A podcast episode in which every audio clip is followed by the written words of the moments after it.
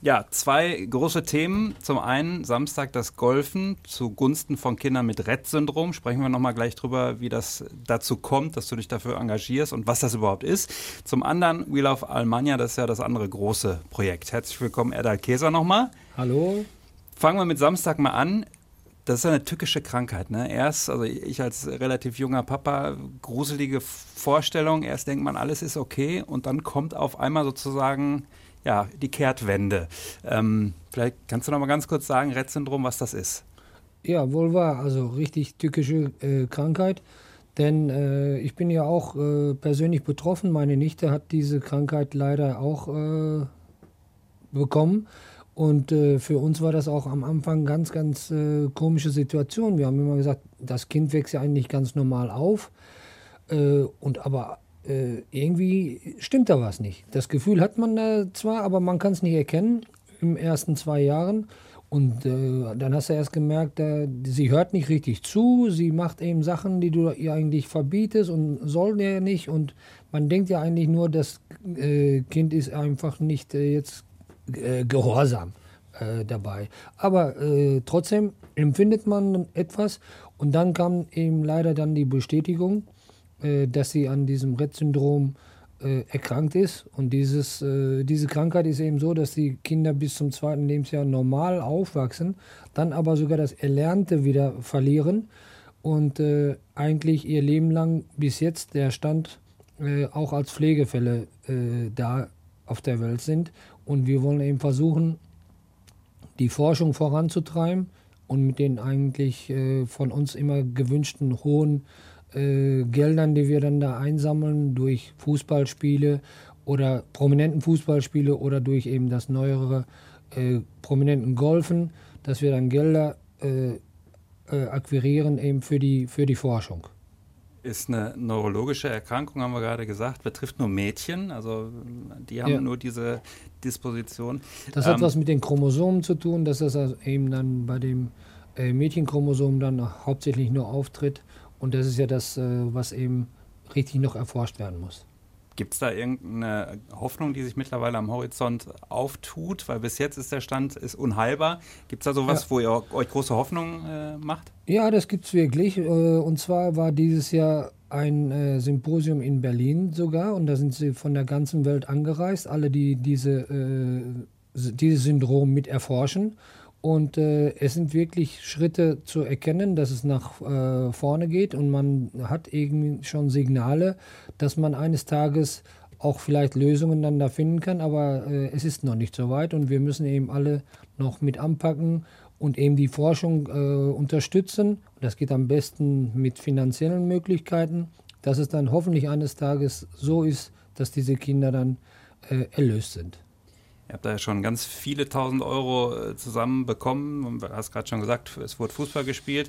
Jetzt das zunehmende Alter äh, erfordert dass man vielleicht nicht mehr Fußball spielt, Wohlbar, sondern ja. Golf. Äh, Mario Basler konnte wahrscheinlich noch nie richtig. macht da ja selber immer ein Spökskin draus. Ja. Vielleicht sag mal ganz kurz, wer da so äh, aus deiner Sicht so die, die Highlights jetzt in äh, der Besetzung sind. Mit welchen Namen kannst du die Leute locken? Also eines ist immer so, wenn ich immer äh, um diese Aktivität dann immer bitte. Das sind fast alle, die eben nicht verreist sind im Ausland oder beruflich unterwegs sind, sind wirklich immer vom Herzen äh, dabei. Und deswegen würde ich mich an äh, erster Stelle bei allen, die uns bis jetzt schon unter, unterstützt haben, seit den letzten 14, 15 Jahren, äh, nochmal hier persönlich bedanken. Aber dieses Jahr äh, kann ich also auch schon äh, rang, na, ranghohe Namen dann schon mal im Fußballerischen oder im, äh, mit, mit Kommentatoren schon mal nennen die sofort dabei waren und mich äh, dabei unterstützen, um diese Forschung eben voranzutreiben. Und zwar werden dabei sein, äh, Uli Stein wird dabei sein, äh, Mario Basler, Holger Fach, Stefan Beinlich oder ein Horst Köppel, äh, Horst Wohlers, ein Uli Borowka, die Axt, also der Treter von Werder Bremen früher, oder ein Erwin Kremers äh, von den Schalker Zwillingsbrüdern, Stefan Blank und auch äh, Sky wird dann darüber auch mitberichten und da wird auch dabei sein Christopher Limberopoulos oder Uwe Bornemeyer, die man auch besonders vom Fußball und von der äh, Golfsportart dann daher kennt. Die sind die Kommentatoren immer bei Sky. Wie muss man sich das vorstellen, wenn die alten Haudegen, so ein Uli Borowka, so ein Mario Basta ja. da zusammentreffen? Äh, da fliegen doch wahrscheinlich die Anekdoten tief, oder? Ja, natürlich, wenn man immer die alten Geschichten dann da erzählt, das ist ja schon, das ist ja schon abendfüllend äh, für sich schon. Äh, aber wir haben auch sehr viel Spaß dabei und äh, wird ja natürlich auch sich gemessen mit dem anderen, wer ist denn jetzt eigentlich der bessere Golfer jetzt geworden, wo man ja immer wusste, als Fußballer ist man ja selber immer der Beste.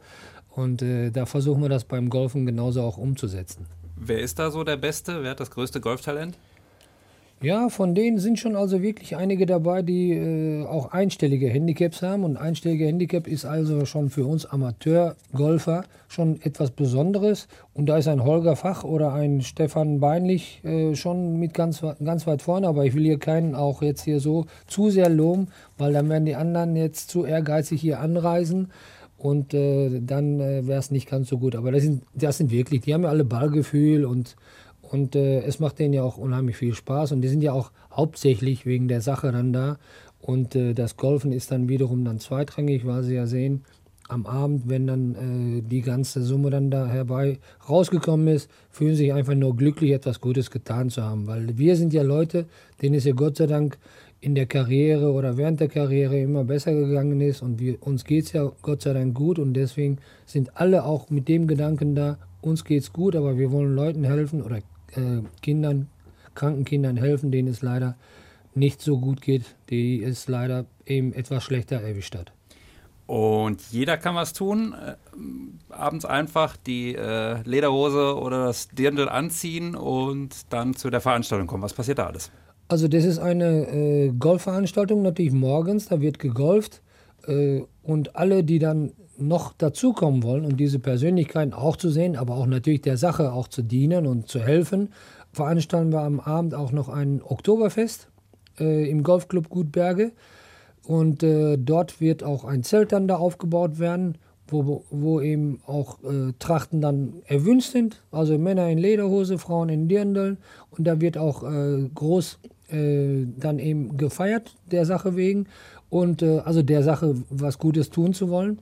Äh, es ist dann eine Tombola damit äh, angedacht und vor allen Dingen sind da äh, große Musiker dabei, die uns dann auch äh, nach vorne bringen. Äh, Giampiero, der italienische äh, Giampiero Zocco, also der in Hagen natürlich auch sehr bekannt ist und uns schon seit den ersten Tagen immer unterstützt. Also ihm auch nochmal ein ganz großes Dankeschön hier. Äh, dann wird noch dabei sein Peter Grimberg, auch ein sehr guter Schlagersänger, der auch alles dann äh, reinhaut, dass die Leute dann schon auf den Tischen anfangen zu tanzen. Und dann wird noch äh, Kenneth King dabei sein und Kiron. Also das ist schon eine super, super äh, Aufstellung der, der äh, Musikexperten. Es wird eine gute Stimmung sein und zwar auch etwas für die, also an erster Stelle natürlich gute Stimmung für eine gute Sache. Sehr schön. Alles Gute dafür. Dann reden wir jetzt mal über das andere große Projekt. Das ist mindestens genauso wichtig, würde ich sagen. Ähm, wenn ich es richtig verstehe, das Ziel ist es einfach mal positiv zu sehen. Es reden immer alle über, über Knies und Zwistigkeiten zwischen den Kulturen. Ihr sagt, es gibt so viele Freundschaften, so viele gute Beziehungen zwischen Deutschen und Türken, dass man das einfach auch mal erwähnen sollte. Ne? Also We Love Almanya ist der Titel. Habe ich das richtig getroffen? Ganz genau. Und zwar äh, ist das auch eine Geschichte, wo wir zusammensaßen, ich mit zwei deutschen Freunden, und da haben wir gesagt, hör mal, was ist hier eigentlich los? Ja, jeder ist nur äh, negativ und, und, und will nur schlechte Stimmung machen. Und wir sind doch gute Freunde und es gibt sehr, sehr viele, die ich auch kenne, die sehr gut ja, zusammen äh, harmonieren die gute Geschäftspartner sind, die also einfach richtig gute auch Freunde sind.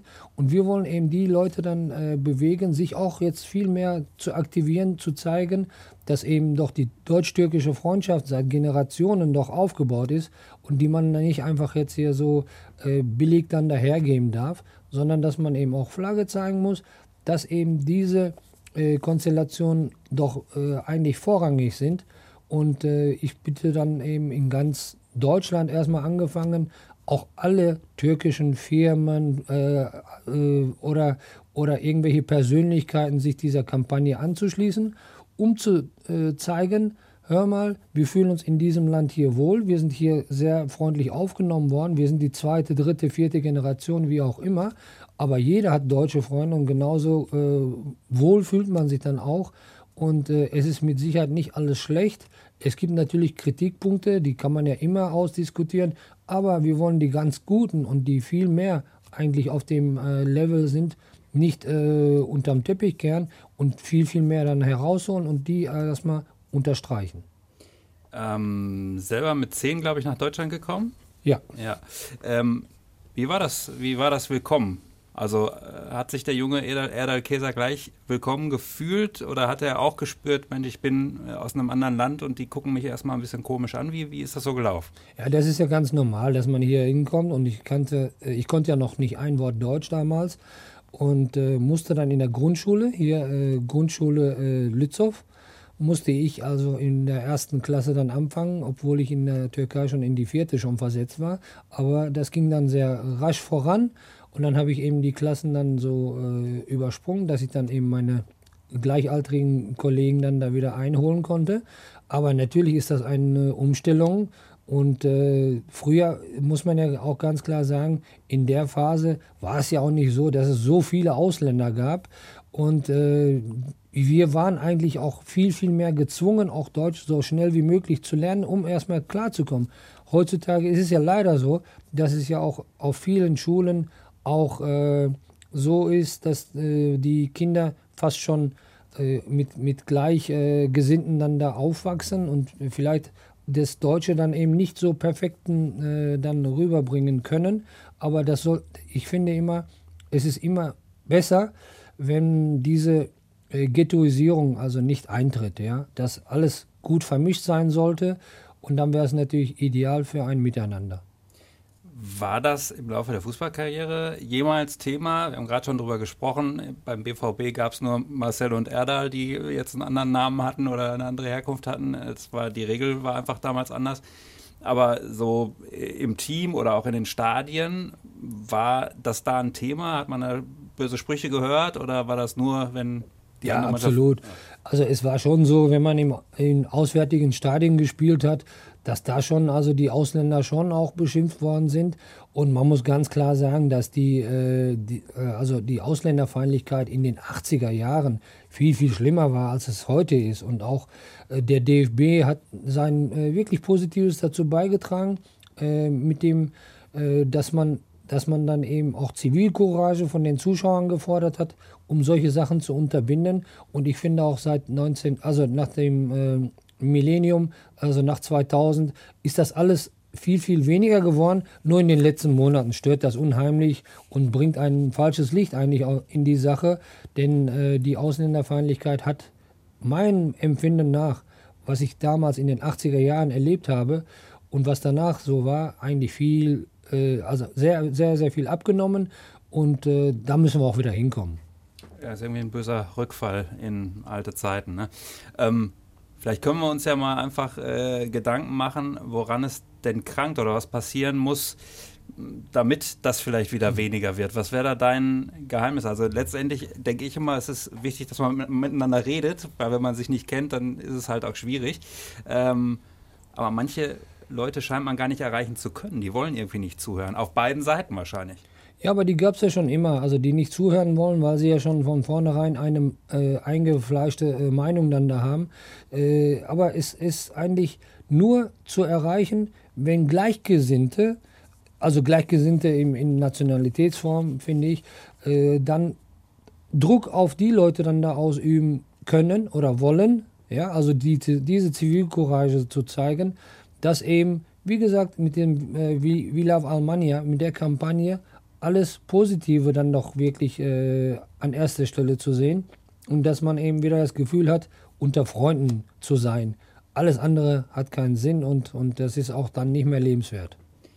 Was sind so die Reaktionen vielleicht auch bei den Türken, bei den Deutschen.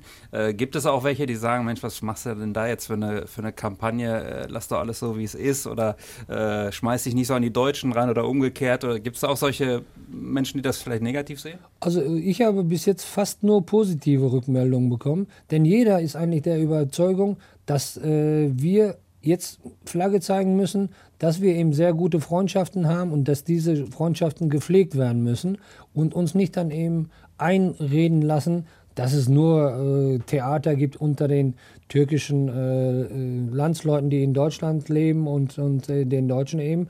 Äh, das, ist, das ist ein, ein äh, ich sag mal, so ein Bild, was man dann natürlich, wenn man nur darüber redet, dann sich dann auch in, im Kopf dann festsetzen kann. Und dem wollen wir eben entgegensetzen, vielmehr eben die positiven Sachen zu, zu filtern und auch zu präsentieren. Schwieriges Thema ist sicherlich die, die aktuelle Situation in der Türkei. Kommt man wahrscheinlich nicht drum rum. Kommt wahrscheinlich auch, wenn dann als, als sozusagen Totschlagargument, ja, aber der Erdogan oder so. Ähm, inwieweit äh, beeinflusst, beeinträchtigt das manchmal vielleicht auch Gespräche? Die politische äh, Geschichte ist ja eigentlich von, von Außenstehenden eigentlich immer schwer zu beurteilen. Ja? Also wenn man nicht dort lebt, wenn man nur diese Pressemitteilungen dann da äh, mitbekommt, die ja auch nicht immer neutral sein können, ja, weil man ja immer eine äh, vorgefertigte Meinung schon äh, bekommt, äh, ist natürlich ein ganz schwieriges Thema. Ich weiß nur, dass es den äh, Landsleuten in der Türkei zurzeit nicht ganz so gut geht, weil eben der, die Geldentwertung äh, seit Anfang des Jahres lässt jeden das auch spüren. Und sie sind natürlich auch darauf jetzt aus, dass es wieder schönere und bessere Tage geben wird. Und ich denke, dass jetzt die wirtschaftliche äh, positive Phase jetzt auch wieder gestartet wird. Denn äh, ich denke, jetzt ist äh, sehr viel Porzellan zerschlagen worden und alle sind wieder darauf aus, das wieder zu richten und, und äh, wieder gute Relationen dann zwischen den Ländern herzustellen. Hoffen wir das mal, dass das äh, ja, in, eine gute, in einen guten Weg geht. Alles klar, ja, für beide Projekte nochmal toi toi toi, dass Samstag viel Geld rumkommt und dass sich immer mehr auch der Kampagne anschließen. Vielen Dank. Danke.